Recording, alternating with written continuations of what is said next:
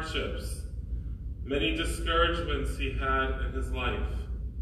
The death of his mother at an early age. He saw his father and his brother also die. Had to secretly study for the holy priesthood in the time of the Nazi regime.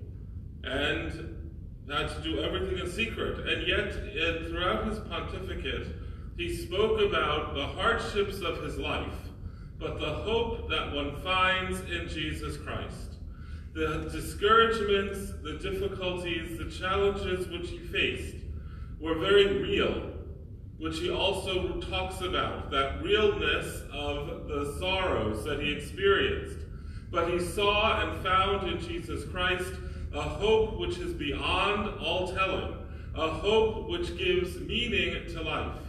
And throughout his pontificate, throughout his years as the Holy Father, his desire was to spread that message, especially to the young people, of the hope one finds in Jesus Christ. That he alone is the source of all goodness, he alone is the source of our life. And so in that desire to spread that new that message of mercy and hope that comes from God, Pope John Paul II opened the papacy to the whole world. Never was it, uh, uh, popes were always given the term prisoners of the Vatican. Once you were elected pope, you rare, rarely left Vatican City State. Maybe you went to a parish in Rome as the Bishop of Rome, which they also are, but rarely did you go throughout the world. And yet, John Paul II visited every continent on this planet.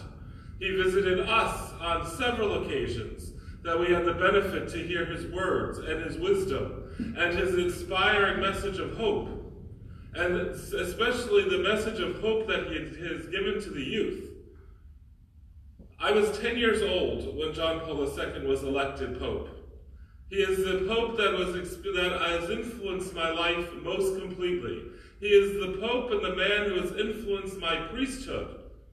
And so in 2003, when I was had the privilege of, of, of meeting him, it was an awesome experience to be in the presence not just of the Vicar of Christ, the Pope, but to be in the presence of a man who you can sense the sanctity and the holiness that are wrapped around him.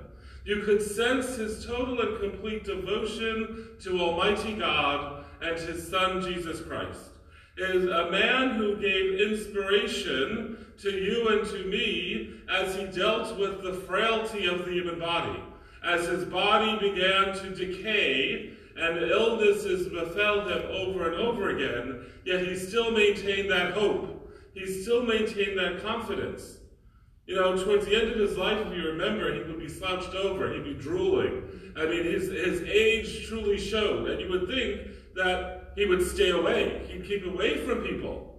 But John Paul II wanted to show that God is involved in every aspect of the human life, that God is truly with us, that God never abandons us, even in our most weakest state, the Lord is with us.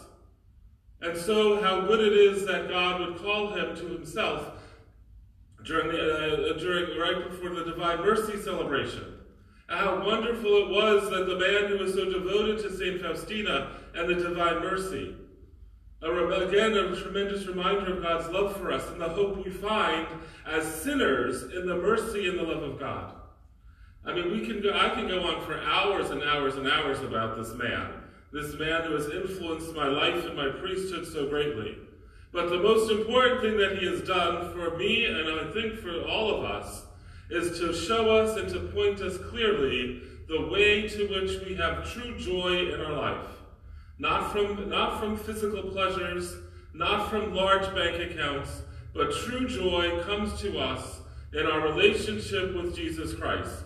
And that as we recognize in our own lives that everything we have and we are is always appreciated with, through, and in Jesus Christ. The man whom we love, the man whom we serve, and the man we desire to be with for all eternity.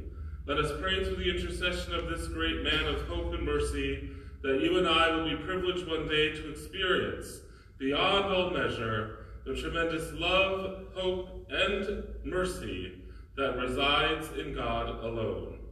God bless you.